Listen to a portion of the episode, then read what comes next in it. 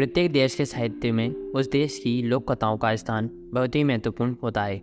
भारत का साहित्य जितना पुराना है, उतनी ही पुरानी उसकी लोक कथाएँ हैं। इन कथाओं में भी श्री विष्णु शर्मा द्वारा प्रगति लोक कथाओं का स्थान सबसे ऊँचा है। इन कथाओं का पाँच भागों में संग्रहण किया गया है।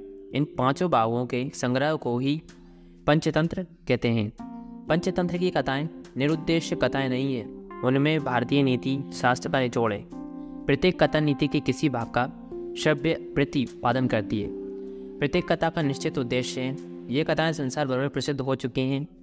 विश्व की बीस भाषाओं में इनकी अनुवाद हो चुके हैं। सबसे पहले इनका अनुवाद छठी शताब्दी में हुआ था। तब से अब तक यूरोप की हर भाषा में इनका अनुवाद हुआ है। सभी अभी अभी संसार की सबसे अधिक लोकप्रिय प्रकाशन संस्था पॉकेट बुक आईएनसी ने भी पंचतंत्र के अंग्रेज़ी अनुवाद का सस्ता संस्करण प्रकाशित किया है।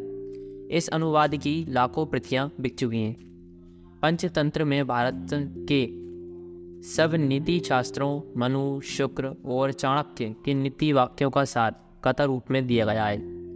मंद से मंद बुद्धि वाला मंद से मंद बुद्धि वाला भी इन कथाओं से गहन से गहन नीति की शिक्षा ले सकता है। आज से लगभग 130 वर्ष पूर्व इंग्लैंड के प्रसिद्ध विद्वान सर विलियम्स जोन्स ने पंचतंत्र के विषय में लिखा था। There the Hindus niti shastra or system of ethic is yet personal preserved and the fable of Vishnu Sharma are the most beautiful is not the most ancient collection of apologue in the world अर्थात हिंदुओं का नीति शास्त्र अभी तक सुरक्षित है। और विष्णु शर्मा की कहानियाँ संसार की सबसे पुरानी नहीं तो सर्वश्रेष्ठ कहानियाँ अवश्य हैं। प्रोफेसर मुरले ने पंचतंत्र व हितोपदेश की भूमिका लिखते हुए लिखा था। सारांश यह है कि पंचतंत्र के नीति वाक्यों में सांसारिक ज्ञान का जो कोष है, वह समय और स्थान की दूरी होने पर भी सदैव उपयोगी है। पंचतंत्र की प्रत्येक कहानी आज भी मानव चरित्र का सच्चा चित्रण करती है और उसमें लिखे गए दो से तीन हज़ार वर्ष के पूर्व नीति वाक्य आज भी मानव शास्त्र, मानव मात्र का पथ प्रदर्शन कर सकते हैं। आज भी उनका प्रवचन घरों व गिरजाघरों में हो सकता है।